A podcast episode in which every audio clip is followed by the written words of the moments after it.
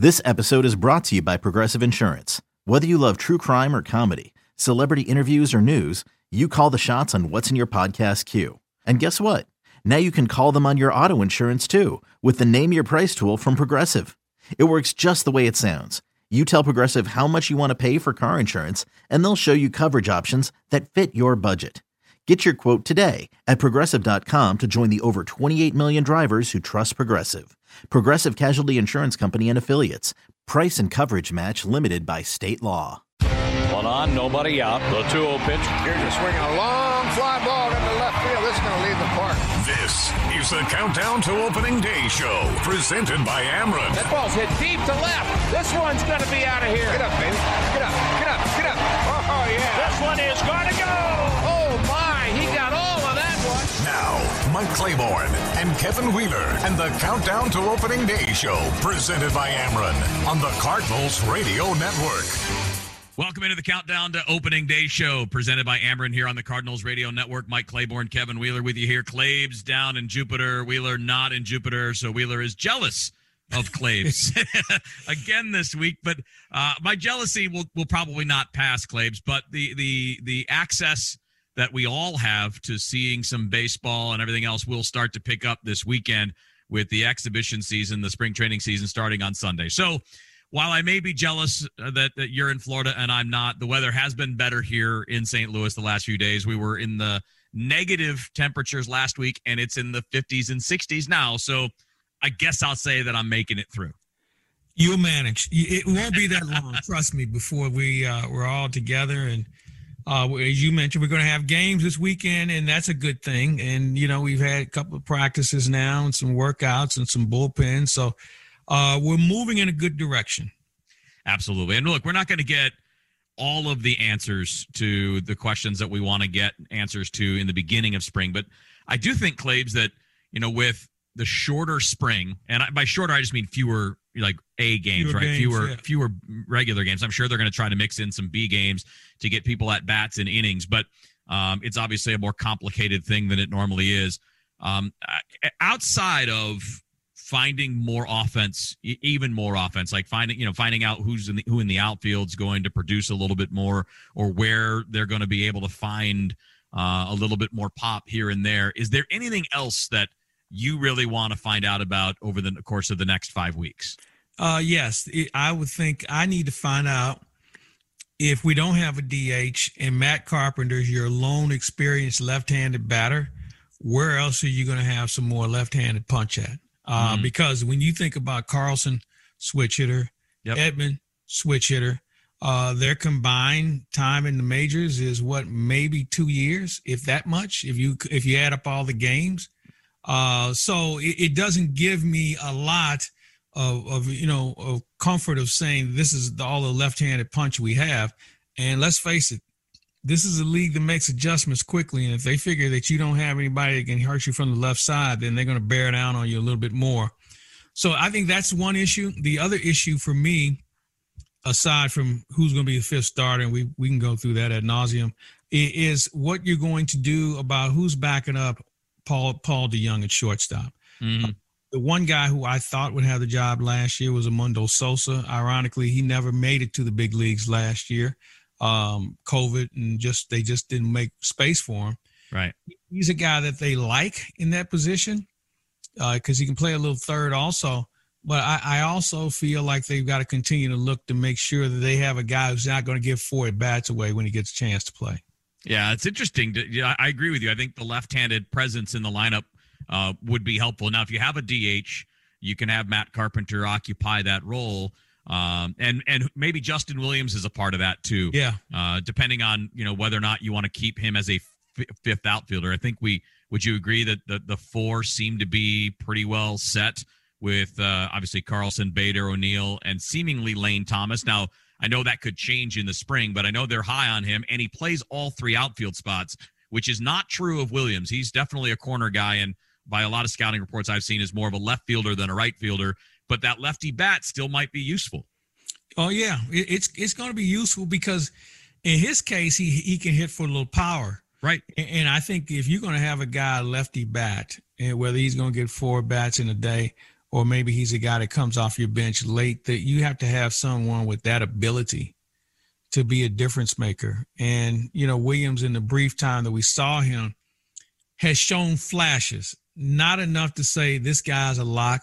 Uh, you know, I think the, the, the first round draft choice tarnish is kind of worn off as far as when he was taken a few years ago.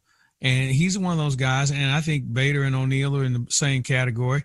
And even Lane Thomas, it, it's time to produce. It's, it's time to take advantage of the opportunity that you're given. Mm-hmm. And it may not be one that you're going to play every day, but it may be one where you need to be prepared to make a contribution in whatever the situation uh, works for. So, you know, it's something that we, we have to see, and it's going to really be incumbent upon those guys to take full advantage of every at bat, Kevin. You know, there's some guys yeah. who come here and they just want to see the ball. They want to do this, they want to do that, but they never bear down until the last 10 games of the season. These guys don't have that uh, option. They need to be bearing down from the moment they say play ball. That's yeah, I was funny. I was that's what I was going to go to next, Claves, is you know how much of of that answer about the outfield and who's going to get playing time has to be you know kind of figured out before opening day because as you point out, you know, it's not like these guys have had zero chance. Although, you know, with with Thomas and Williams, their opportunities have been really small. They haven't had any kind of extended chance. But you know, I mean, you, you're trying to get a handle about on on where things stand going into the season. Although I'm not sure there are a whole lot of solutions that are readily apparent if it doesn't work out. I just find it curious that you know you're going to have um, one way or the other, looks like a pretty strong defensive group, both in the outfield and in the infield. But you know that outfield offense is probably the number one question, right? And and outfield is normally where teams get a lot of their offense. Yeah, you're right, and and that's something that's a, it's a head scratcher, uh, and how we arrive at that, man, I, I just don't know how long you give guys to produce starting in spring training. You don't want to have a quick hook Right. But you have to find some consistency somewhere, and that's that's going to be a challenge for Mike Shildt and his coaching staff to to figure out: is this a person that's in it for the long haul? Uh, I don't think you want to start going out looking in other organizations at this stage, but you you certainly have to improve because you got the things in the middle. You got Goldschmidt, you got Arenado, and hopefully you'll have Carlson being able to be regular contributors along with Molina and DeJong. So back end, front end of the order, you you got to find something that's going to be consistent and is going to normally come from the outfield. Yeah, no question about it. And and last thing here, Claves, because uh, we got a whole busy show to get to coming up. But th- this is also kind of a question at the top of the order too, right? Like you know, there there's an interesting kind of, you know, how do we play this? Because you know, Tommy Edman is the kind of the prototype in terms of speed and guy that can create some things on the bases, score from first on a double and all that, but he's not really known for the on base skill. Uh, so if that improves, I think that answers that question all by itself. But what what what if what if Matt Carpenter has a big spring? What do you do? I mean, you know, it, it, and again, he has to do that. I think we've we've been. Would you agree, Claves? It's it's been since August of 2018 where we've really seen Matt Carpenter be a productive major league hitter, at least on a regular basis. But what if he has an amazing spring? What if he's crushing it? What, what do you see happening there at the top of the order and at second base? I'm going to go half full here. What if he doesn't? What if he it lives up to what we've seen the last three years? Well, then he's on the and, bench. And, yeah, and and there, now you're really looking for a left-handed bat. Uh, I mean, so it's it's and, and I and I don't want to make this sound like gloom and doom, but I haven't seen anything, excuse me, that gives me a feeling like this is going to be better than the last three years because – we we've seen a lot of adjustments made. We've seen different spots in the order. We've seen everything from different workout programs to lifting more weights, lifting less weights, to wearing batting gloves. We've heard everything. And oh, by the way, he's getting older. Okay, and and and those are the concerns that I have that I don't see how 35 year olds turning around in the manner that I think we're going to need this 35 year old to turn it around. We got a big show for you today. Not a big shock during spring training. A lot of cool things happening. We're going to hear from Nolan Arenado coming up in a couple of minutes. Later on this hour, Claves had a one on one conversation with Jack Flaherty. So we got a big piece of that for you, plus a conversation with Derrick Goold. A busy first hour here on the Cardinals Countdown to Opening Day show, presented by Ameren on the Cardinals Radio Network. Ameren, Illinois has been installing smart meters throughout the state. While you probably don't notice a difference day to day, this advanced technology is giving us the power to do more. These smart meters allow us to detect and isolate outages faster than ever before. Plus, they give you more ways to help control your energy usage and save you money. As we continue to upgrade our network, your smart meter will continue to become, well, smarter. Now that's energy at work. Learn more at amerenillinois.com slash reliability. Thank you. Hey St. Louis, Dan McLaughlin here, and I have a scoop for you. Download the Schnucks Rewards app. Trust me, it'll pay off. You shop at Schnucks like normal, earn points on almost everything in the store, and redeem the points for money off. Easy as that. If earning money off your groceries wasn't enough, it also has cool features to make shopping at Schnucks even easier. You can locate items in the store, refill prescriptions, check the weekly ad. It's a grocery game changer. So download Schnucks Rewards from the App Store or Google Play and start saving today. This is John Rooney for eyewarehouse. For all you contact lens wearers out there, no one ever commented that your contacts look fabulous. Eyewarehouse. In the world of high fashion, eyewear always trumps contacts. Do you know that Goodwill accepts car donations? Yes, if you have an old car or truck that's just taking up space, consider donating it to Goodwill. It's quick, easy, and towing is free. Plus, you'll get a tax receipt and family meals for a year, compliments of our hometown Lion's Choice, while supplies last. For more info or to donate online, visit mersgoodwill.org. Your car donation helps fund Goodwill's many programs, including their Excel Center High School with over 400 graduates and still growing. Your donations change lives. For a hole in your roof or a whole new roof.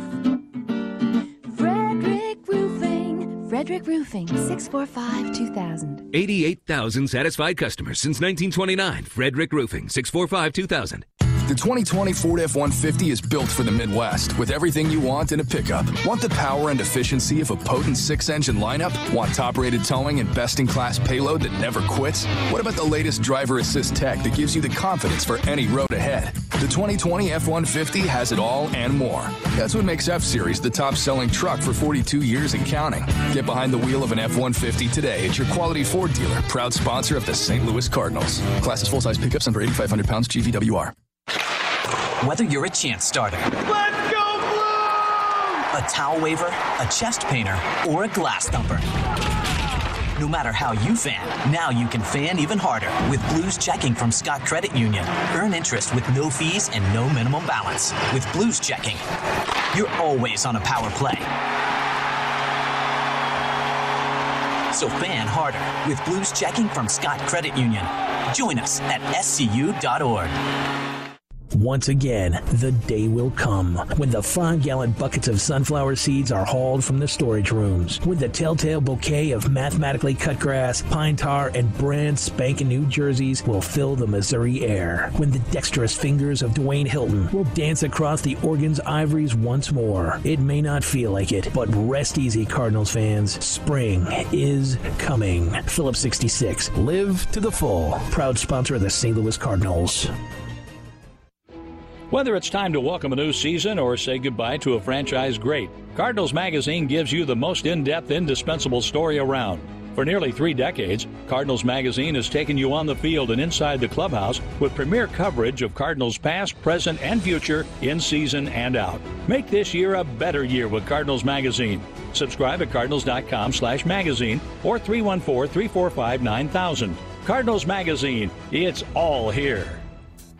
We continue with the Cardinals Countdown to Opening Day show presented by Ameren on the Cardinals Radio Network. Mike Claiborne, Kevin Wheeler with you here. And of course, for the last few weeks, you know, one of our primary topics has been the arrival of Nolan Arenado. The Cardinals, of course, making the big trade with the Rockies a while back. And not only hearing from him in his initial press conference, but hearing other people talking about his presence. Well, I want you guys to hear a little bit from him from this week. Uh, had his first full squad workout with the Cardinals earlier this week, and afterward talked a bit about the experience. The first day is always a little different.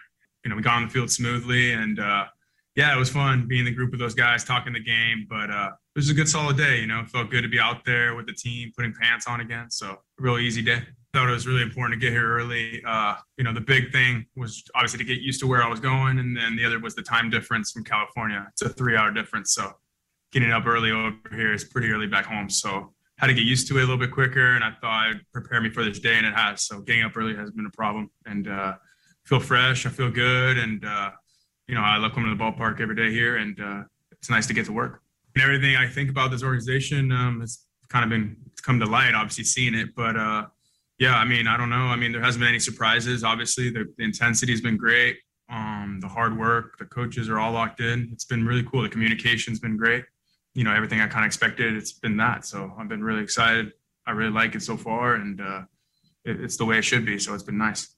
Um, we're all getting along, talking. Um, we are spending enough time. We're spending enough time with each other outside. You know, inside, or you know, they don't want us doing that. So outside in the tents and stuff like that, you know, we're sitting more than six feet apart. So we're talking, communicating the game. But uh, it's been great. It's been great so far. Uh, I love it. Um, all the coaches are there to push you and get you better, and they're challenging me with new drills and new things, and I really like that. Nolan, I was wondering if you've had a chance to talk to Nolan Gorman much. Obviously, you know, a younger guy who's a third baseman, uh, who who was one of the you know top prospects here. Yeah, um, you know, the first few days I was in the same group as him before camp started, so we got to know each other a little bit. We went golfing together and uh, got to hang out. And obviously, he's an extremely talented player with big power, and uh, you know, I think he's going to help us win a lot of games. And you know, obviously that trade stuff is probably a tough, you know, probably a weird adjustment, but it seems like you know, he, he isn't complaining. He's getting to work. He's working hard at second base and third base and everywhere. So, I mean, he seems like he's all in and he looks like he wants to contribute. And that's the kind of players you want on your team. So I believe he'll have an impact with us one day and hopefully it's sooner rather than later. Knowing Carp as long as you have, how do you see his his attitude right now? Because he's not necessarily got a regular job with the addition of you, but there's a spot for him, I'm sure, somewhere here. Yeah, I mean, obviously, Carp's a great player. He's done some great things in this game, and uh, he's going to be a big part of this group. And we need him. We need him to be who he is, and uh, we need him on this team. Um, so I'm excited to play with him. Obviously, you know, uh, we're going to push each other at third, and uh, he's going to probably play a little bit of second, a little bit of first. I mean, he's going to help us win ball games. There's no doubt about that. So I'm excited to play with Carp. Um, you know, he's going to have a position, and he's going to help us win a lot of games this year. Nolan, I'm curious what your excitement level is strictly on the defensive side of things obviously we have a great defense, great outfield, and then we have some really good pitching. So that's going to carry us a long way. You know, obviously at the is. I mean, the offense side, we got to you know, obviously be better and you know help the team win. But I mean, we got some great defense, and I'm really excited for that. I mean, that's how we're going to pull some great wins off, and uh, it's going to carry us. But you know, we have, like I said, we have great pitching. I think we're going to have the timely hitting, and hopefully that can help the lineup a little bit. But like I said, this defense is pretty good. I mean, taking ground balls with all of them, they all look fundamentally sound and they move well, and it's been really nice to see. And again, that's Nolan Arenado from a little bit earlier this week. Stick around. We got a lot more to do. Uh, some great interviews for you this hour, even busier in the next hour. So make sure you're staying with us. Also, want to remind you that you should gear up for the season with a subscription to Cardinals Magazine. It's your premier source for Cardinals coverage in season and out. You can sign up at cardinals.com slash magazine or call 314 345 9000. Coming up next, Mike Claiborne had a nice little sit down with Jack Flaherty. We're going to hear from the Cardinals' number one starter. Coming up next, it is the Countdown to Opening Day show presented by Ameren on the Cardinals Radio Network. Rolling along on the Cardinals Countdown to Opening Day show presented by Ameren here on the Cardinals Radio Network, just days before the first game here on the network coming up on Sunday. So uh, you'll be hearing live baseball Sunday at 12:05 p.m. with the Cardinals taking on the Washington Nationals. Now we don't know yet who's going to be starting that game, but we do have a pretty good idea who's going to be starting on opening day. Seems like a pretty good chance. That would be Cardinal starter Jack Flaherty. Earlier this week, he sat down with our own Mike Claiborne talk a bit about things getting ramped up here in the early part of the spring. You actually face some hitters with bats in their hands compared to, I'm sure, where you were working out in the offseason. They may have a guy stand in the box, but these guys may be a little bit better than what you face. So, how did you think f- things went? You know, it's always interesting the first time you get a hitter in there. Just a different feeling you know, you tend to overthrow things a little bit, try to make things a little bit better than they need to be. So, just from a mental standpoint, it was good to get somebody in there, uh, try to hit your stuff. You know, if you're working on something or trying something out, you can get a little bit better of a feel and get some get some more feedback as opposed to, you know, somebody receiving your stuff or somebody watching. It's a little bit different when you get a hitter in there trying to hit it and who's willing to give you feedback too. Are you working on different pitches or are you working on something new or are you just trying to play with some things just to get a feel? Just playing with things, trying to get a feel and uh, seeing how things react. You know, for me, just making sure pitches are in the same spot, like where they need to be. You know, that the, the slider's breaking the way it needs to, curveball's breaking the way it needs to, fastball has the, you know, the life it needs to. Um, you can kind of see where your fastball is at just based on how they react to things. And you know, if they're taking your, your slider, you know, maybe they'll tell you hey, it's a little flat today. You know, might feel good in bullpens, and then the second you get a hitter in there, they might tell you something different. So you can just you're able to read swings and know how, you know, a hitter should react to a certain pitch, and if they don't, then you know, hopefully there's a communication where they're able to help you out. How much do you pay attention to velocity? Um, you know, we've seen guys come in the game and they want to go 97, they want to go 98, they want to go 99, and they want to wow people, but they don't have the control. It might be a little too flat. So, what's your comfort zone with regard to velocity and when you know you can do things off of your fastball? I think the the hitter is going to tell you exactly where your velo's at. Some guys hit the fastball a little bit better than others, and but also some days your fastball is going to play different um, than it is. You know, some guys throw 99 and you know, hitter may come back and be like, that just doesn't feel like 99. Some guys may throw 94 and hitters will come back and be like, it looks, it feels like he's throwing 100 out there. So everybody's different. Um, at least for myself, like when I get into a game, a hitter is going to tell me exactly where my fastball velo is at. I might have a little bit more giddy up on it one day, and you know, another day I may have to just focus on locating it a little bit more. So the hitter will tell you everything you need to know about your velo. It's cool to look up at the scoreboard and see where you're at, but at the end of the day, hitter's going to tell you. Now, when you watch hitters and their reaction, you watching their swing, you watching footwork, you watching their their eyes. What what's what are the keys for you to see if it's working or if you may need to adjust? All different things. Their takes, their swings. Are they early? Are they late? Did they see it well? Was it like a good take? Was it kind of in between? Um, did they just get lucky with a good take? Sometimes you throw a really good pitch and you just like you kind of guess and maybe you chalk it up, be like, ah, that's just that's just a lucky that's a lucky take. I'm gonna try that again. Um, sometimes you're wrong. So you, you look at everything. You look at the way they take it. You look at their feet. Sometimes their hip, whether or not their hips flying open, uh, if they're cheating, but you, you see it in their timing. You know, if they're on time for the fastball, whatnot. You know, I always like to remind people that as good of a pitcher might be, you know, they pay that guy with a bat in his hand a lot of money to mm-hmm. do some damage as well, and they're going to get you from time to time. Uh, how much of a memory do you have in those situations where, yeah, he got me, and I gave him a really good pitch, and he just took care of it, compared to saying, all right, I don't want to throw that pitch again, or, or you one of those guys that say, I think my pitch is going to be better than his swing. I'm always going to take my pitch over over his swing, but I'm going to remember, you know, maybe an approach that a guy had, you know, if you got me in a situation or whatnot, or if I, especially if I got him, you know, I remember the sequence, I remember, you know, the approach he had or the, the takes he took. Um, but definitely on certain pitches, maybe it wasn't your best one. You might, you might have thought like, oh, you threw a really good pitch and you go and watch the video and you're like, oh, it really, it wasn't like it was, it was mm-hmm. over the plate and I actually made a mistake. And usually that's what it is. Usually a lot of the the pitches that get you know a guy gets you because you're gonna get got guys are gonna hit homers off you. It's just gonna happen. A lot of those tend to be mistakes. You may think it was a lot better than it was, but it usually tends to be a mistake. So. You ever had that situation where you really had second thoughts about throwing a pitch, and this moment you throw it, you know it's going to be a pitch that's going to give you trouble, or are you one of those ones that you'll step off and take a deep breath, maybe shake off the sign to make sure you have more confidence in the pitch. Because I've seen where guys, when they get in between and they're not sure, they throw a pitch without the confidence behind it, and the next thing you know, they're using a new baseball because that one is unplayable.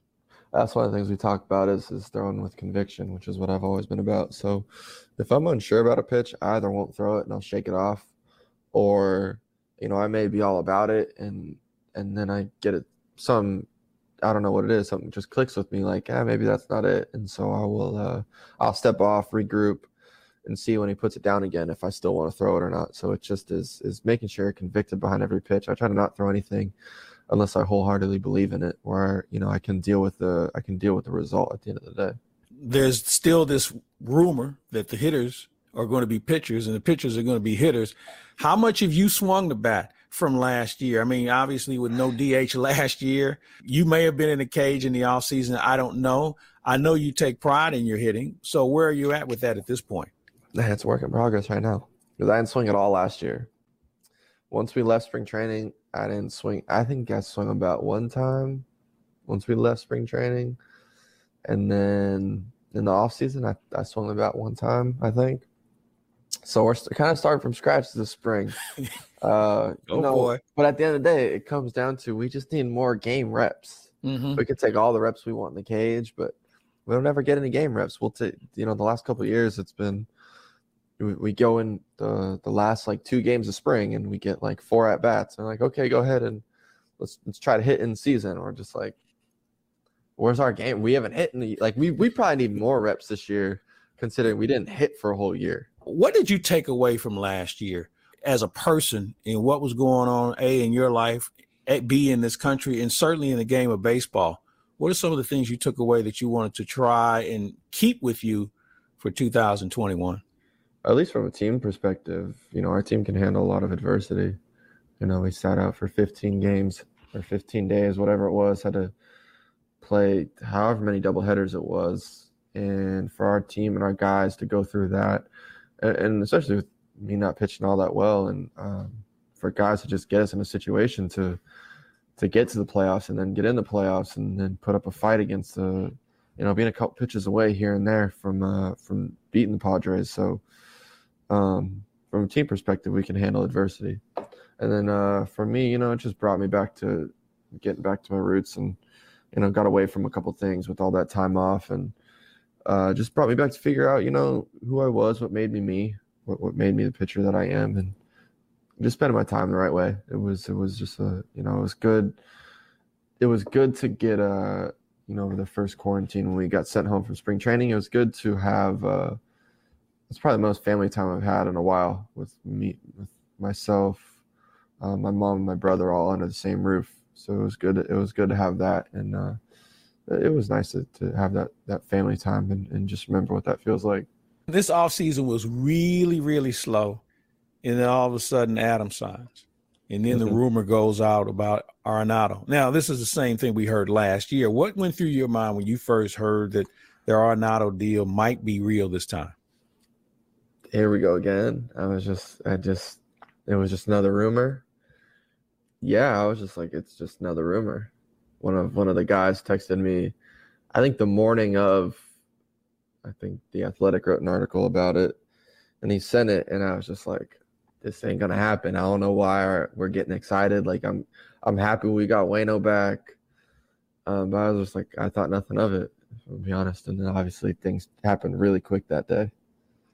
And then all of a sudden it takes place. Then Yadi comes back, and here we go because spring training is just around the corner. So, Yeah. have you had a chance to really digest and then look over and realize, you know, we have one of the best players in the game, and he's on our team to go along with some other good players you have on your team? I think that that first spring training game we play, hopefully he's in there, but that's when it'll really hit of like, yeah, this guy's on our team. Like we gotta like this guy's over at third base right now and he's he's gonna be with us. So I think that's when it'll hit. It's it's nice, you know, seeing him around, seeing him in the locker room, seeing him, you know, take BP and whatnot.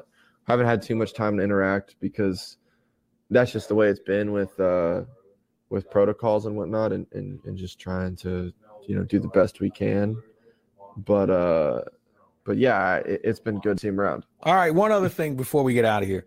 Off season also had you involved in arbitration, and, and I know that uh, arbitration is not an easy thing to do. Uh, the Cardinals had not lost one. Gosh, you go back to the '90s. They've been involved in a couple. I remember the Michael Walker one. That that's not a neat experience. That's not a fun day at the beach. What was it like for you? i mean the whole process of itself is is it sucks trying to find the best way to describe it it's just it's not a it's not a fun process to go through it's even with trying to decide your value like you got to look back at previous players and you got to comp yourself to somebody which is great and all like you have previous which is you know how salaries work too when you you know go into free agency and you comp yourself to somebody else but the free agent market has accounted for inflation whereas the arbitration system is still like it's still the same. And you know guys get signed out of going into the arbitration process they sign deals to stay out of it. And you know it hurts the system a little bit. So the- the system of itself is is not good and it definitely was not built to come off of a year like 2020 for a bunch of the first year guys. I don't want to say it was eye opening but it was interesting to sit through. It was interesting to hear hear a bunch of things and really interesting just to learn about the process and that it, it is it's not good. And again, that's Jack Flaherty with Mike Claiborne here on the Countdown Show. Now, I got a question for you. And if you're somebody that's getting married in 2021, Busch Stadium is the perfect venue for baseball loving couples, and dates are still available for the season. So you can check it all out uh, for receptions to ceremonies to portrait sessions. Cardinal special events can help bring a little baseball to your big day. Obviously, you can find out more at cardinals.com. All right, we got a lot more to do. Coming up next, we're going to catch up with Derrick Goold of the Post Dispatch here on the Cardinals Countdown to Opening Day show presented by Ameren on the Cardinals Radio Network. It's the Cardinals Countdown to Opening Day show presented by Ameren here on the Cardinals Radio Network. Mike Claiborne, Kevin Wheeler with you here on this Wednesday evening. And glad to have you with us. I know we've had a nice busy hour already, having heard from Nolan Arenado and Jack Flaherty. And now it's time to hear from uh, Derrick Goold of the Post Dispatch. He and Mike Claiborne both in Jupiter this time of year. And of course, just earlier this week, Claibs and Derek sat down to talk a bit about how things are going and what we can expect here moving forward in the spring the offense, the offense, the offense. And when you look at the pieces, it, it, still seems like there's some things missing. Yeah, you know, I mean, you think that they, they, they certainly have the the you know the tent pole hitters in Arenado and Goldschmidt around which to build around, but it's at the outliers that there are so many questions. It's like where is the depth come from? Where's the leadoff hitter? There's really not an obvious leadoff hitter especially with Shildt being dismissive of Dylan Carlson possibly being there. So, you know, I think when you look at what you know they're they're trying to do offensively to create depth, they have names and pieces to put there, but there are real questions at the flanks. Um, they know who the middle order is. They know that Dylan Carlson is going to be part of it. Um, but what they do all around that, it, I think, is very fascinating. Let's talk about. I won't call it hot seat, but probably going to get a longer look and maybe the last look. Uh, I think you've got some guys in the outfield who really have to step up. Mm-hmm. I don't think they're going to hold the hands of Tyler O'Neill or Harrison Bader this year. It's either sink or swim. And, and, you know, Lane Thomas would be in that conversation if not for the injury and the illness of last year. Yeah, he might still be. Um, you know, I mean, the, the, Cardinals are a little Randy Arozarena shy with their outfielders at this point in time. Um, and maybe, you know, also a little Luke Voit shy in the sense that – you know, these are guys who they have scouted and they've acquired and they think they have, you know, real talent to be producers for them and they want to give them the chance. They've really cleared a lot of way over the last two years to give these guys a healthy amount of playing time. I think spring training kind of sets the stage for how much playing time and how much patience the team has. Um, you know, Harrison Bader is an exceptional elite fielder. That keeps him in the lineup. That has the Cardinals talking about him as the incumbent in center field. There's a lot to like about Lane Thomas and has been for a while. I mean, you look back to what he did at AAA, and he was Randy Arozarena before Randy Arozarena was Arozarena, and he did so before the ball got kind of crazy at AAA, if you recall. So you know, Lane Thomas has a well-rounded game, lots of facets to his game. Can play center, can you know crack out some doubles, has sneaky power. Justin Williams has really you know found a footing on the roster. Um, you know, coming out of summer camp last year, you know the the outfield. It, it just it has to be better. It's been the biggest anchor on the on the team offensively. It's just been the least productive outfield of any winning team in baseball for two years now and how they how they get more from it, I think, is not just a, a, test of the players. Certainly, they're first and foremost, but it's also a test of the Cardinals' development at the major league level. How do they get more from these guys? You know, over the past three, four, five years, the Cardinals have not gotten the production from hitters that they count on, and that goes for Marcell Ozuna. Um, that goes for some of the guys that they've imported. I mean, you could say the Dexter Fowler was adrift there for a little while and it certainly is the case with some young hitters. Um, you know, it, it, it's noteworthy that Dylan Carlson needed a reset at summer camp and then came back and surged. You know, Harrison Bader, Lane Thomas, Tyler O'Neill, these guys they can't get that reset at AAA to surge. They they got to find a way to connect with them at the major league level and make them more well-rounded and more productive hitters. I want to talk about the CBA, and yeah. it, it's the elephant in the room right now with regard to this season and the future. and we we talk about it, we hear about it. What do you think this thing is going to be all about at the end of the day? What are the biggest sticking points from where you sit that are going to really create some angst amongst not only players, owners, fans, and people like you and me who cover this game? Today, it's service time. Um, with the comments from the former president of the Seattle Mariners, sort of exposing what we all knew, what all the actions was, this willingness to massage service time and suppress salaries for young players. Um, you've seen it closer to home with Jack Flaherty making his statements every year about how he feels he's worth more than what the Cardinals are paying him. That's a big part of the CBA eh, for the union is finding ways to get players higher salary and paid more of what they're worth earlier in their career, especially if teams are going to start, um, you know, not signing veteran players. I mean, you look at players are getting younger, and what's happening is the market there is not there for the older players, which is used to be when they would get their riches. Now you have this class of players that are settling for these one-year deals. Like Brad Miller's an example. Right, think back, you know, to 15, 18 years ago, the kind of contracts that a Brad Miller could count on getting once he got out into the free agent market. Now teams are like, well, we may not be able to get as good a player as Brad Miller, but we can get a slightly less player and only pay them minimum. And that's a better value for for them. And I think that's like the biggest question facing the union and the leagues and the owners is how do they line up the value with the best talent? Because a lot of teams are now going for the best value as opposed to the best talent. They need to get the market back in line. To do that, you know, some of the debates that are going to happen are how you define revenue, where the money for the owners is coming, and how much of that it needs to go to players.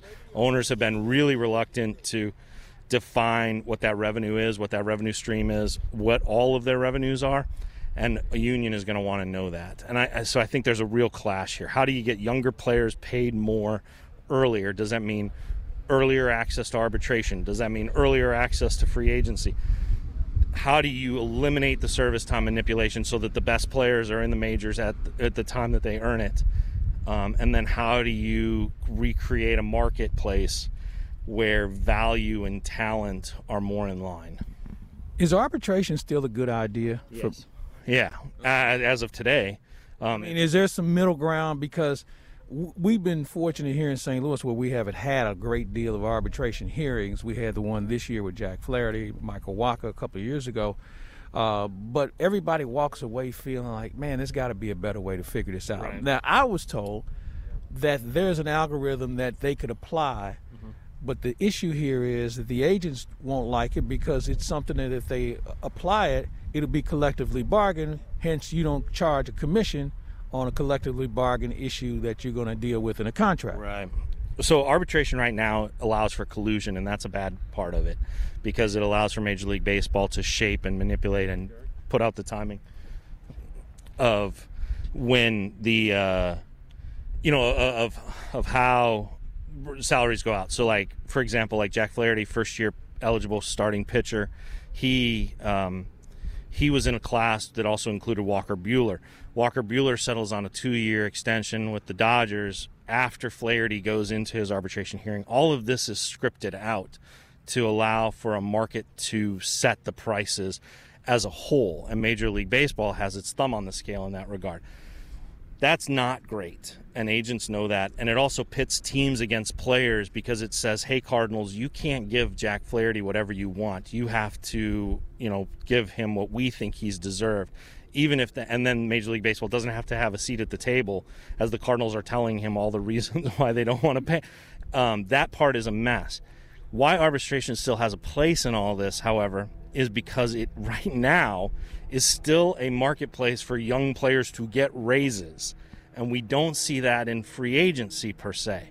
So, you know, you see guys like Yadier Molina as an example, um, late in his career, taking a pay cut. Um, Adam Wainwright coming back from injury, takes a pay cut, has to re, you know, get back up there. You watch what happened. What has happened with Marcell Ozuna? Where was that hundred million dollar contract that would have awaited a player like that years ago? Through arbitration, they are still forcing raises for players, and that that's a good thing. It's just not happening fast enough, and it's not allowing the teams to dictate that based on the talent or the performance that they're getting in return. It's all based on this class and this peer group. Jack Flaherty and Walker Buehler are worth more to their teams, and their performance is worth more to those two teams than being um, weighed down by the performances of other first year starters. Um, and that that's created a problem. You you're a hockey fan. If they were to introduce some kind of restricted free agency, where say a team could say we would like Jack Flaherty and this is the price we're willing to pay, and the Cardinals have to go, uh oh, well we'll take your draft picks or we're going to meet that price. That would radically change baseball, and that would get salaries up for younger players. Well, we saw that once in St. Louis with Yeah. uh, Scott Stevens and, and Brendan Shanahan. So you, you make a great point there. And that's Derrick Goold of the Post Dispatch with my man Mike Claiborne. The Cardinals Kids Club is presented by Rawlings, and it's the exclusive fan club for kids 13 and under. Membership includes access to exclusive virtual events and items including a fleece blanket and a wall sign, all for just $33. You can join at cardinals.com slash kids club. Stick around. We got a lot more coming your way, a whole nother hour of stuff. Uh, we're going to talk uh, a bit about Matt Carpenter again. We're going to hear from Mike Shildt. CJ Nitkowski from MLB Network Radio is going to be joining us. So a lot going on in the second hour. And up next, we've got another 2021 Cardinals calendar to give away right here on the Cardinals Countdown to Opening Day show presented by Ameren on the Cardinals Radio Network. It's the Cardinals Countdown to Opening Day show presented by Ameren here on the Cardinals Radio Network. Mike Claiborne, Kevin Wheeler with you here. Getting underway for hour number two. Obviously, a lot coming your way throughout the rest of this show and certainly a few more shows, Claibs, before we run up on opening day. So it's, I, I- you know, if you'd asked me a few weeks ago if it felt like things were happening quickly in baseball, it'd have been like, no, it's not really. But maybe it's a coincidence. But ever since the Arenado trade, it feels like the whole thing is sped up and now like the, the regular season's right around the corner. Uh, you know, that's a great point you make um, because it did seem like we were, you know, at a snail's pace. But man, Arenado rolls in and, and things start to percolate. Then you have Wainwright and Molina signing. And, yeah. um, you know, here we are in spring training. And now we're having some conversations about different positions, uh, the traditional fifth starter conversation. And, and just what this offense is going to look like. And, and and I think that's where it starts. I mean, you look at the pitching, the pitching is it should be okay. Yeah. Bullpen should be terrific. Yeah. Uh, the defense is going to be better than last year. And so that leads us to the one most important factor, and this is what fans get a kick out of as much as anything is offense. And it, it wasn't there last year. I mean, you didn't hit a lot of home runs, you didn't score a lot of runs, and you know, it was frustrating because we wasted a lot of good pitching performances last year. So how do we improve it? Well, we go out and get Arenado. Okay, that's great. Yep. And nobody's nobody's complaining about that. He gives he and Goldschmidt should work well off of each other. Okay, now what do we do about DeJong? DeJong kind of faded, got off to a good start. How can he stay consistent? How can he not give up at bat, give away at bats? Then there's Yadi. Yeah, he's old, but Yadi finds a way to get the clutch hit when you need it. He's not going to hit for a lot of power, but when he does, it always seems to be timely. Yeah. So that leads us to the leadoff man spot, and, and that's going to be Tommy Edman, we think. Right. It also leads us to Harrison Bader and what he's going to do. Uh, you know, he's been around for a while now, and at this point, offense has got to be something he's going to have to be significantly better at. Mm-hmm. And then there comes the left field position. Now, I say position because you have Lane Thomas, you have the Gold Glove winner, and Tyler O'Neill, and you also have Justin Williams. That's the most key spot on the field, and it may even be a spot for Matt Carpenter. You just don't know, but it, it's got to be a more productive position. And how we get to that, I just don't know. And, and you know what? We might be throwing Tommy Edman out there uh, if Carpenter's going to play some second base. Yeah, I mean, you know, it, it's it's pretty simple, I think, Claibs, and, I, and Mike Shildt used a of it here at, since the start of spring training. You know, if you hit, you don't sit. I know we talked about that last week. You know, Mhm. you, when you're a lineup that need, when you're in a lineup that needs more offense, if you're hitting, you're not sitting. I mean, if Carpenter hits, he's going to play, but we know that's that's a question mark, and you know, it's one of those things that we touched on last hour, Claibs. It's going to be one of those deals where you have to see it to believe it. And you know, it's it's been a long enough time where you're not going to just assume that it's going to come back. And you know, now that Matt Carpenter's 35, that that equation becomes even more complex. And there are a few. You know, I was talking about this earlier on in the week, and I wanted to run it by you, Claibs, because when when people start having somewhat regular physical problems in the same area, right? He's had the lower back and the oblique problems for a number of springs now.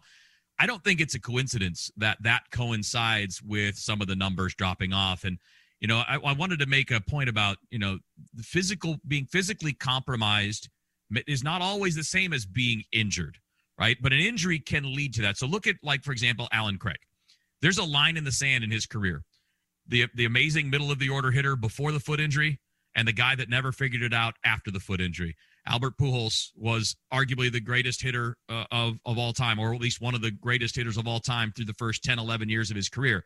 As soon as the leg problems started to become chronic, the offense goes away, and it's very difficult. When your body doesn't work the same way that it used to, it, it's not about mechanical changes, and it's not about your workouts, and it's not about whether or not you know how to hit sometimes the body just doesn't work the way that it used to. We see that with pitchers all the time, right? I mean, you know, guy that used to throw 96 now throws 91. And I mean, look, for example, you look at Clayton Kershaw. You know, his body doesn't work the same way that it used to. And I wonder if that's what we're looking at with Matt Carpenter. That because I mean, here's a guy, Claibs. Nobody questions his work ethic, his knowledge, his ability to, to control a strike zone. It just seems like that that what used to seem easy does not look easy anymore. I, I think you make a good point. I'm going to add one other word to it: age. Uh, right, when you right, start yeah, to yeah. have when you start to have those issues that limit you, and the older you get, it becomes more difficult to be able to fight through it and push through it, or make the adjustment that's going to make you effective. It, it's a bad combination, and you know, in, in Carpenter's case, I think you hit the nail on the head because it's hard to swing a baseball bat when you've had lingering back issues it, and you know you may feel good right but there's that one little circuit in your brain that says well we, we can't do it like we used to and therefore you're limited and then you pick up other bad habits that come with it because you're trying to compensate for what you were able to do at one point in your career so you you may be right on point um, it's it's something that I think we all have to look at. I'm sure Matt Carpenter in the back of his mind is has certainly thought about it.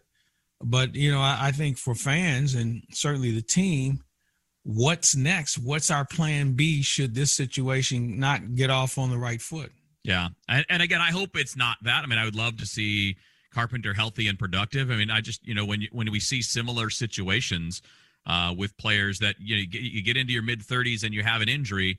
Uh, and, and it's again, it's a chronic thing, right? Something that comes up, you know, somewhat regularly. I mean, we've had that with Carpenter a number of springs in a row. Uh, and I and I use this I use myself as an example, Claibs. I'm sure you've got something along those lines. I think everybody does, but something like like 16 years ago, I I broke my ankle pretty bad. I mean, it, you know, broken bones and just tore ligaments and the whole deal. And like today, it doesn't feel the same as the other ankle. It doesn't hurt. It's not injured anymore.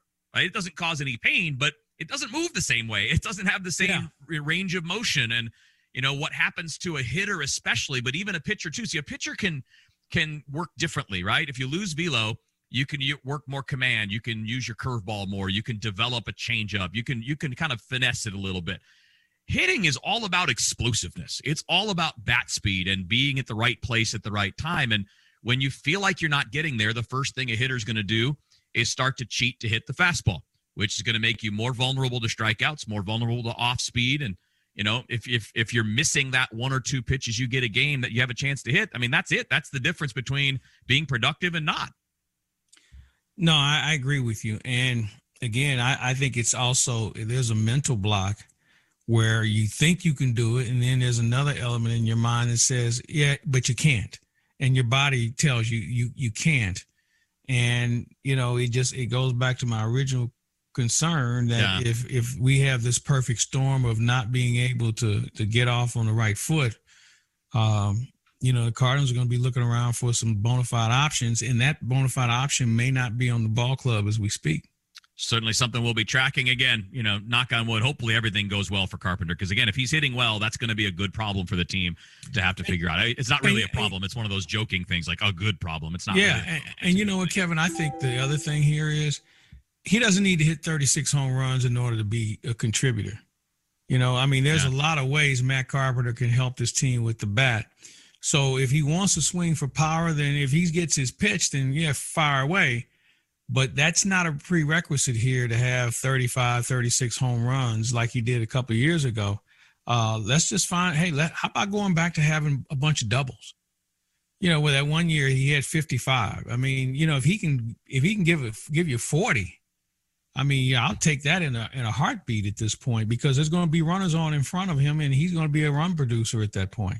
Well, hopefully we'll find out more about that as it goes along in the spring. And a lot of these questions we have now will be um, less questions and more answers in about a month. Mike Claiborne and Kevin Wheeler with you here, and we're just a few days away from the start of the Grapefruit League schedule, which is happening on Sunday. Can't wait to get that game going. That'll be 12:05 between the Cardinals and the Nationals right here on the Cardinals Radio Network. We got a lot to do in this hour. I'm going to tell you about that in just a second, but I also want to ask you a question. Are you getting married in 2021? Well, Busch Stadium is the perfect venue for baseball loving couples, and dates are still available from receptions and ceremonies to portrait sessions. Cardinal special events can help bring a little baseball into your big day. All right, coming up, we're going to hear from CJ Nitkowski a little later on. Next, we'll hear from the skipper, Mike Shildt, here on the Cardinals Countdown to Opening Day show, presented by Ameren on the Cardinals Radio Network. It's the Cardinals Countdown to Opening Day show, presented by Ameren here on the Cardinals Radio Network. Mike Claiborne, Kevin Wheeler with you here. Uh, obviously, rolling through a really busy show, and they they only get busier as we get closer and closer to opening day. Now, earlier today, Cardinal skipper Mike Shildt talked a bit about a number of things down in Jupiter. Uh, talked a bit about how some of the guys that have been banged up fared in their workouts, uh, like Jordan Hicks and Miles Mikolas, guys coming off injuries from previous seasons. Talked a bit about uh, who he might be starting in the Grapefruit League opener on Sunday, but started here with a topic I think a lot of people are going to miss, especially the guys on the field, especially the players. Going to be missing the Cardinals legends in camp, which is normally a tradition, but something that just isn't possible in the time of COVID. There's something missing in the camp. The camp's going great, but um, it's the first time that in in my 18 years in this organization that you haven't seen the protection of the rightful protection of our institutional knowledge um, and our our Hall of Famers just being present, being involved in camp. It's just a huge part of um, getting people to understand how to be good caretakers of the organization, and then also being able to to learn from these guys, you know, including myself. So, um, you know, clearly with Mr. Gibson and Mr. Brock Bass, and of course we miss Red. Um, you know that that still stings. You know, we we memorialize them with pictures in the clubhouse that uh, we get a chance to enjoy, and um, but then you're also, like I said, I talked to Shannon last night and plan on talking to Whitey in the next day or two. And, you know, we'd see Ozzie, of course, by now. And it's always a pleasure to see him on the field and talking to the infielder, to see him and Willie and Oquendo talking together and enjoying some memories. And, um, you know, Chris Carpenter's been in our camp the last several years, been on this, you know, part of the of the staff. And um, understandably, look, it's not the organization's choice. I mean, we only have so many spots for people that um, are with us more on a daily basis, and a lot of people that are in the organization full time aren't even here. So, you know, people wonder why why aren't they there? Well, we have a very limited number of people that, and we're in certain tiers that can even be in the facility. So, um, you know, it eliminates some really remarkable Cardinals um, from being with us. Um, we got to be intentional about using Zoom to allow this group to connect um, you know, like I say, Ozzie and Izzy and um, Carp and and um, you know, Ron Ludwig was part of our program last year. was a was a big part of it, and Bruce Sutter I've talked to recently, and um, you know, there's just a lot of a lot of people that that care about this organization, and, and the organization cares about that. Um, we want to get in front of our players and, and our staff to to make sure that um, we continue to to uphold what they built. So. Jimmy Edmonds, I mean, Jimmy's really smart baseball guy. Clearly, does some broadcast. is very helpful. Sees the game well. But no, these guys work. I mean, they that's the thing's missed. I mean, they come in and and uh, and they've just got such a wonderful eye and they know what it looks like. And and um, you know, Derek Lopes will talk about that. You know, knowing what it looks like. And this is a group that clearly knows what it looks like, and they come in and and it's uh, you know for a guy like Nolan Arenado to come in the organization. You know, I think it's important for for for guys like Ozzie to be around and talk about some defensive things and and take a few ground balls, have some fun with it. But you know, clearly that can't happen the moment. But my hope is maybe at some point this year at Busch Stadium we can make that happen. And again, that's Cardinals skipper Mike Shildt from a little bit earlier today. Gear yourself up for the 2021 season with a subscription to Cardinals Magazine. It's your premier source for Cardinals coverage in season and out. Remember, you can sign up at cardinals.com slash magazine or call 314-345-9000. Coming up next, we're going to talk to CJ Nitkowski, former Major League reliever, uh, now a host on MLB Network Radio. He also works as a part of the Texas Rangers broadcast. We'll talk to CJ Nitkowski when we come back here on the Cardinals Countdown to Opening Day show presented by Ameren on the Cardinals Radio Network. All right, back in on the Cardinals Countdown to Opening Day show presented by Ameren here on the Cardinals Radio Network. Uh, Kevin Wheeler, Mike Claiborne, of course, with you here. We got the show rolling all the way up. It looks like we have about the way things are going now, just another few weeks of our basically our hot stove show that we call the Countdown, and looking forward to counting down to the regular season, talking a little bit more about games here uh, starting up this weekend. Also happy to be talking about the big picture in the National League and some of the top stories in Major League Baseball and some Cardinals uh, with CJ Nitkowski from MLB Network Radio. He's kind enough to spend a little time with us here on the countdown. First of all, CJ, thank you for doing this. Second of all, hope you're doing well, man. I know it's a it's a different kind of spring, but at least we've got games starting here in a matter of days, and that's good for all of us. Yeah, I appreciate it. It's always good to talk with you, Kev. I, yeah, it is good to see some games that feels at least a little bit kind of normal. I, have noticed so far early energy. I think coming out of camps, both from coaches and players, everyone's just happy to be on the field. We can't be there. Everything I'm doing is from a distance. We'll do a couple of games on television, and we won't even get to do it on pers- in person. So we'll actually call those from Arlington for me when we go do some some Rangers games. But I'll take it any way I can get it at this point. yeah, for sure, for sure. So, what's got your attention as we get into uh, this part where Cactus League, Grapefruit League are going to get started? What What are the top stories that you guys are talking about right now on on MLB Network Radio? Yeah, I mean, there's a ton going on. We were talking about the Blue Jays a couple of days ago, which I think is interesting with the Blue Jays and yeah. kind of where they are and whether or not they can challenge uh, in the American League East. They may have a legitimate chance, but they probably could use a little bit of help. I think the idea of how strong both Eastern divisions are in both the American yeah. League and the National League, and how that's going to be difficult for teams trying to win a wild card because they're playing each other this year.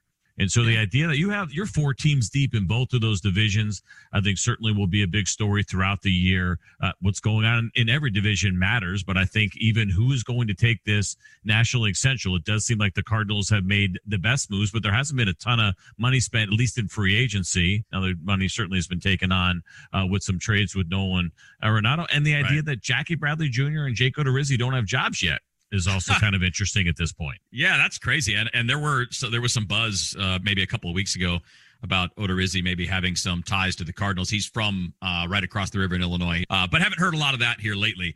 Uh, I, I, think you have an interesting take there, CJ, and I and I heard you guys talking about the Blue Jays um, on the network, and I and I thought. Um, you know, the more about the the comp- the comparisons in the division could how much that could impact even the wild card races, where you know, you look at the East in both leagues, it's loaded. You look at the West, um, they seem more top heavy to me, especially the National League West. Mm-hmm. Uh, and then in the Centrals, more in the National League Central, I think, than the American League. Because at least in the American League Central, I think we have a, a pretty established favorite, right? I mean, Minnesota's kind of in that role. I'm not sure yeah. that we have that much definition in the National League Central Division. I would agree with you. And I would say I, I still like the White Sox on paper too, is yeah. probably the best team out of the American League Central. Um, but no, you're right. I mean, it, we looked at this National League Central and just kind of wondering who was going to step up this offseason. And what do you do when you're caught in between? Like I think for the Chicago Cubs, and I know their fans hate to hear this. Cardinals fans probably like to hear it. they're better off bowing out, in my opinion. Like if you're going to go ahead and take that step backwards, go ahead and take it and and get rid of some of that money if you can. If that means Kris Bryant, Javi Baez, I know they brought in Jake Arrieta, and so that tells me they're they're okay, just kind of hanging in the middle without any without making any major improvements. Obviously, there's a big subtraction there, and Yu Darvish not being on that club anymore. And I would say the same thing about the Reds. The Reds were stuck in the middle.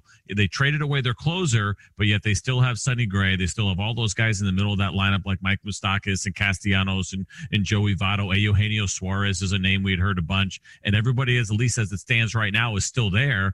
They actually, I think, could be as much of a threat as anybody in that division. And then the Milwaukee Brewers. Now we're hearing some rumblings about maybe they'll be in on Jackie Bradley Jr., although I'm not sure where he fits. And so it still runs four four deep as far as contenders go, in my opinion. It just hasn't been that they're in with a ton of expenditures necessarily this offseason to make it happen. No, you're right. And I mean, the, the only real big move in the entire division was the Arenado trade. I know you guys talked about that a lot. Everybody did around Major League Baseball. And I'm not saying that one move changes the division because I don't think it does, but it does help the Cardinals in that their biggest weakness was the middle of the order, right? I mean, when you don't have a solid 3-4, it's hard to be consistent. I mean, you can have games here and there, but it's hard to be consistent. The fact that he also fits into their defensive profile, they've been uh, arguably the most effective defensive team in baseball the last 2 years based on some of the metrics. They got that and they've got pitching depth and now you at least have a couple guys in the middle, but even that is still a team. If you listen to Cardinals fans, CJ, they're, they're still like, okay, but who's going to hit in the outfield? And, you know, is everybody in the rotation going to be able to stay healthy with Mikolas coming off surgery last year and Kim having never pitched a full season in the big leagues and Wayno being 39? You know, you go through the list of things. You, you can find questions if you want to look for them. You can, and there's always been kind of a running joke for us on MLB Network Radio that in previous off seasons, usually the calls we got from Cardinals fans was the stress over who was going to back up Yadier Molina. Like that seemed to be like that was their biggest problem, and there was no empathy from us when we would take those calls. Now things have changed here a little bit uh, over the last couple of years. I had wondered out loud when we were talking about the Cardinals earlier about Jackie Bradley Jr. because when he came up with the Brewers, I'm like, I wonder why the Cardinals haven't been in on him. And I know Harrison Bader plays a really great center field and he's solid yeah. defensively, but it is a left-handed bat that you would get in Jackie Bradley Jr. with probably a little bit more pop in there. If for some reason his price tag falls, it's not a bad sneaky move for them. I don't think. I'm not, I'm talking about like on a one-year deal, not going right, long term. Right. If he can't get the deal that he's looking for, and maybe the money's not there, maybe it's not a match for them, but there's something about that left-handed bat who you're not even asking for a ton of, right? You just went through what's happening in the middle of the lineup and and even probably at the top where you can afford to slide him down if you want, just to be able to mix it up a little bit and give you a little bit of a different look from a guy who defensive metrics aren't that favorable to him. I think they're they're misreads. I think he's much better than the numbers say, and I think people that watch him will tell you that he's much better defensively. He's really good defensively, but I've kind of wondered why his name hasn't come up with them. I guess if you're down to one last move if it's him or if it was Odorizzi on the guys that didn't get the money they wanted this year and only have to sign their best one year deal that they could sign, I'd probably go Odorizzi too. But I just kind of started wondering a little bit about the Jackie Bradley Jr. fit in St. Louis. Yeah, it's interesting. You know, the, the one thing that if you look at the lineup, CJ, it's very right-handed. I mean, you know, outside because right now there's no spot for Matt Carpenter, who would be mm-hmm. one of the only left-handed hitters on the on the on the major league roster. Carlson's a switch hitter, so he's going to help in that regard. But he's also a rookie, so you know, I mean, the expectations are high for a highly highly thought of rookie who finished strong last year. But again, you know, until you see it, it's it's hard to know what to count on.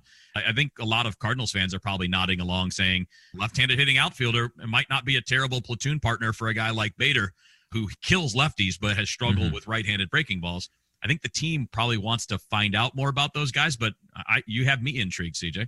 Yeah, I think with Bader, you know, he's an interesting guy because you watch him and you I love the way he plays and he gets after a little bit. He's a fun player to watch. And we've seen it at times, right? We'll see a little pop in the bat, but maybe not to the consistency that we had hoped, right? It's league average on base. It's even though for me, I know we get away from batting average, I think it still matters to some degree with a guy like that. Knowing the slugging numbers aren't going to be off the charts, I'd like to see him get his hits at least. Um, but it, you know, he does have three years now of service time in the big leagues, and I think they, they have to make a decision: is he the guy going forward, or are there better upgrade options? And and potentially that's where a guy like Jackie Bradley Jr. might fit not to what his ask has been. And sometimes right, that stuff right. is a little bit exaggerated, but we hear like, was he looking for five years or is that really a conversation starting point for him? And, and he's hoping to get four and he'll settle for three. Well, then it probably doesn't fit the Cardinals if that's the case. But on a one year, and, and then here's the other part of it. I think when you get these conversations on some of these one year deals where they always seem a little bit high and the, you know, because the, the contract number is going to be higher than it would have been on a multi year deal. In the case of the Cardinals right now, there could be a big difference maker because of the division you know, it's one thing if it's you bring in a guy on a one year deal and you're not even sure how much is going to make a difference based on what your team and your division looks like. In this case, I think they have a legitimate chance to win the division. Could it be one of those incremental moves where they do something like that that ends up being the difference? Things are changing, right? I mean, you've you've only got a third of a season under the belts of everybody in baseball last year. Minor leaguers, a lot, most of them had no games. Uh, some of them had sim games at the secondary sites, but certainly not a full season's worth of work. And it sure is setting up to be a year where bullpens are going to be heavily relied upon. Just your give me your view, like big picture. Are there things that people should be cautious about? What do you see regarding pitching going into 2021? There's going to be a ton of focus on fatigue and try in ways to try to measure that and get a really good feel because everybody wants to be ahead of the curve and not behind it. Right? You want to be proactive and not reactive in the way that the Tampa Bay Rays kind of treat their pitching staff anyway, right? And obviously became really famous uh, this past postseason when we saw Blake Snell come out a little bit earlier. There are certain managers, and I would say Dave Roberts gets like that too. They want to get their pitchers out there a hitter early as opposed to a hitter too late right? They don't want to wait till it's too late. So I would say take that now and look at it big picture for the entire season for a lot of these pitchers and for these teams. I think that's the direction that they go, whether it's six man rotation. Uh, we keep hearing in Rangers camp, they want to get a little bit more creative on what they're going to do, maybe with a potential six spot for a little while. And it's going to be a lot of trial and error. Everybody can have ideas that they put together in their lab. What does it look like? How does it play out on the field over the course of a real season? I think the upside is for the longest time, and certainly during my generation, when you were the long man in the bullpen, you were the last man in the bullpen, and you probably weren't valued. Those guys have a ton of value right now. The idea that you could Yeah. throw multiple innings, maybe it's three or four, come back again, do it another three days later. There could be great value in that. I think we've seen it over the last couple of years anyway. We call it the bulk guy now. He actually has a new title, but it's good to see those guys get some value because they used to have a really tough job and they were often underappreciated. And that's former big leaguer CJ Nitkowski with us, of course, now with MLB Network Radio and the Rangers broadcast team. I want to remind you for the best baseball content and hot stove updates this offseason, follow at MLB on Twitter, Facebook, Instagram, and YouTube. All right, stick around. We're going to hear a little bit from Cardinals center fielder Harrison Bader when we come back on the Cardinals Countdown to Opening Day show presented by Ameren on the Cardinals Radio Network. We continue on on the Cardinals Countdown to Opening Day show presented by Ameren here on the Cardinals Radio Network. Mike Claiborne, Kevin Wheeler with you here. Already gotten so much information tonight from so many people, and we're going to continue that. We got a little bit more to do, and uh, we're going to do that here with Cardinals center fielder Harrison Bader, who spoke about a couple of different things earlier this week. Uh, one, about how he wants to add uh, a gold glove to his resume, kind of like Tyler O'Neill did last year, but also just wants to work with the group to make the entire outfield stronger and more of an asset to the team moving forward. you know, guys might be moving around, but it's my job to make everybody aware of what's going on. Um, and, and what I mean by that is communication. You know, communication is obviously very important, whether it be coming in with your infielders, going your left or to your right, to your left fielder, right fielder. Um, you know, it's just it's it's my job to to make it just an an imperative thing. And um, and yeah, I mean, everybody does a really good job of that. There's an understanding of it. So it's like I need to like, you know, pound it really home. But um, you know, I, I do put it all on me to to go out there and, and explain, you know, what I expect of myself and my guy to my left and to my right because we are a unit out there. What uh, what was your reaction when the deal happened this winter here with Dex? I mean, obviously he'd been here for pretty much the entirety of your of your big league career, and was a guy who you've had to your side for the most of the whole time you've been in the outfield. What's what's the outfield like without him? I guess at this point.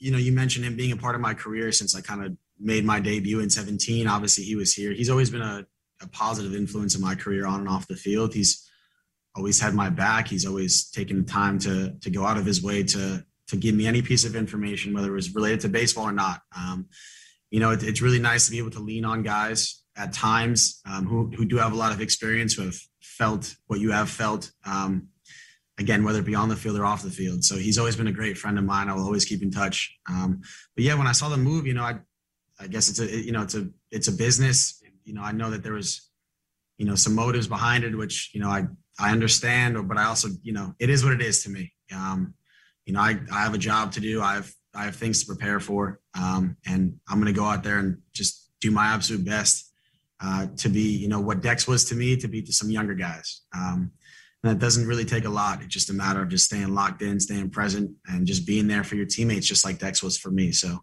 um, I plan on on acting that way because the guy who just exited, you know, this organization acted that way the entire time. we all know you're a confident guy, but in terms of the organization saying the guys, the younger guys we have in the outfield, we like those guys. We think they'll produce for us. We want to see what they can do. Um, what does that do for the younger guys and for you, knowing that the organization believes in you and didn't make any moves to, you know, to add a, a piece here or there? They they want to see what you guys can do. Yeah, I mean, it means a lot. You know, I mean, we, you know, Matt Wieters, it's, he, he had a really good quote. It's always stuck with me. And he's always said, you know, does confidence get you hits or do hits get you confidence? And when I think about that, you know, in my opinion, it comes from within. And, you know, it comes from how you wake up in the morning, how you go to sleep, how you go and prepare, how you get ready to go out there and compete. Um, so when, when you have that piece of yourself confident, and then you kind of add that organizational piece where they say, listen, we're, we're confident what we got, you know, we're, we're ready to go out there and, and win a world series with this club. I mean, it, I can't imagine feeling any better. So, you know, with that said, it gives a lot of people confidence, gives me confidence. Um, and listen, man, a, a large part of this game is definitely mental. So, um, you know, a lot of dudes on this team are very physically talented, um, and those separators are those little pieces. And you know, this might be just that. So, everyone's going to go out there and, and do their job. I'm going to compete on all sides of the ball, and we're going to win a lot of baseball games. Kind of a random topic, but I wanted to get your thoughts on on Ken Griffey Jr. and his legacy as a defensive center fielder since you're the Cardinals uh, center fielder? Yeah, so the word legacy means a lot because it's easy to think about the end product and then years will go by, at bats will go by, situations will go by, and you kind of look back and go, well, I wanted to create a legacy, but you know, I, I don't really have much to show for it. And Ken Griffey Jr. is an example of somebody who came to the field every day, I mean, and just absolutely balled on all sides of the field and did it with a smile on his face and a backwards hat, you know, that he's obviously known for. But, you know, as a young, as a young kid, seeing that, seeing the fun, seeing how present he was, you know, that's his legacy to me. Um, obviously he has so much more that he's done for the game, but in terms of just going out there and being the absolute best athlete, being the best baseball player you could be, I mean, doing it with a smile, doing it free flowing. I mean, that's, that's just as great of a legacy as, as you could be, because at the end of the day, I mean, it's it really is a kid's game. Um, there are grown men playing baseball like little leaguers are still playing baseball. So it's the same exact game. And I think uh, you know, for me, my my biggest takeaway is just going out there and, and realizing that every situation is is its own situation. When you're on defense, you go out there and play defense, make a play for your pitcher. When you're on offense, you go out there and, and do what you got to do in that situation. And uh, you know, when you think about it that way and you slow everything everything down, uh, you can kind of get some separation and, and you can kind of breathe a little bit more and relax. And, you know, we had one guy win a gold glove this, you know, this past season, Tyler O'Neill. That's awesome. And I want one. Um, I want one more than anything.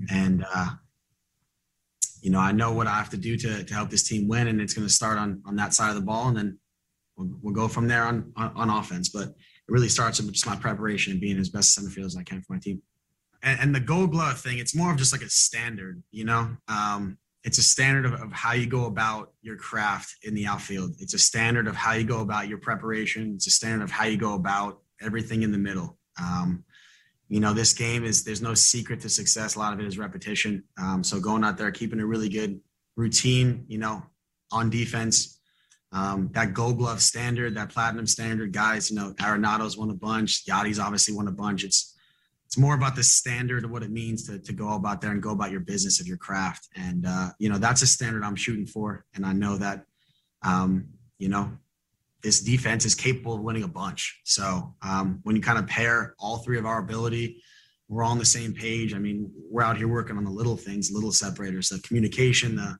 one guy moving in, one guy has his back, moving as a unit out there, getting in the habit of uh, working between pitches with each other, you know, voicing, you know, the wind's picking up, just little little separators that ultimately could turn out to be the difference of a ball game or two. So, you know, those are the things where uh, we're really just taking a a big focus on, and I, I just I can't wait to see it all play out, man. We're we're we're kind of just getting ready to go out there and just again win as many games as possible.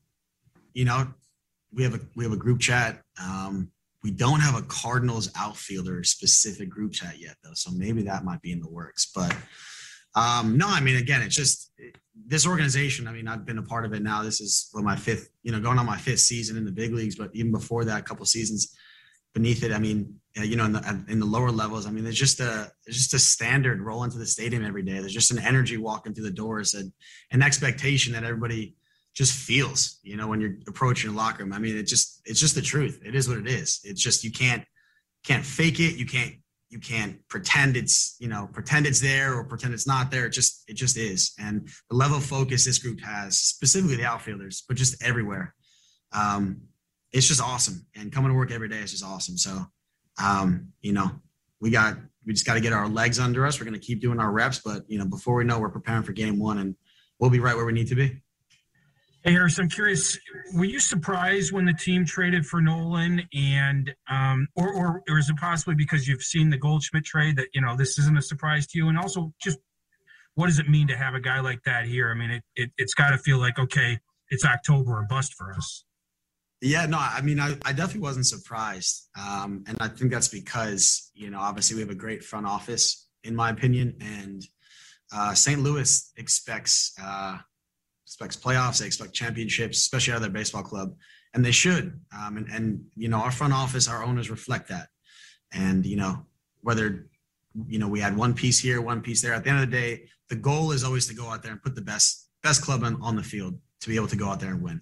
And you know, adding a guy like Arenado, I mean, I mean, I've seen him play from afar. I mean, he's dude's a baller. So I'm uh it just means a lot to me. You know, everybody's excited because the front office, you know, they did a great job. Obviously, Mo did a great job.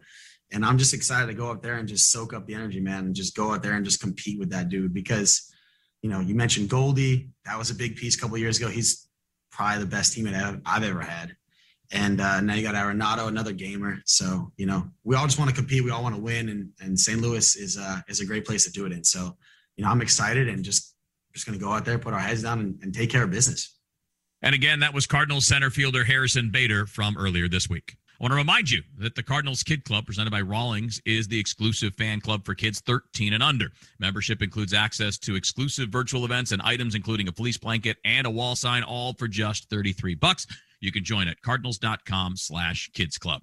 Stick around. We're going to come back, uh, wrap up the show, and give away another 2021 Cardinals calendar here on the Cardinals Countdown to Opening Day show, presented by Ameren on the Cardinals Radio Network. Getting ready to wrap things up here on the Cardinals Countdown to Opening Day show presented by Ameren on the Cardinals Radio Network. Mike Claiborne, Kevin Wheeler with you here.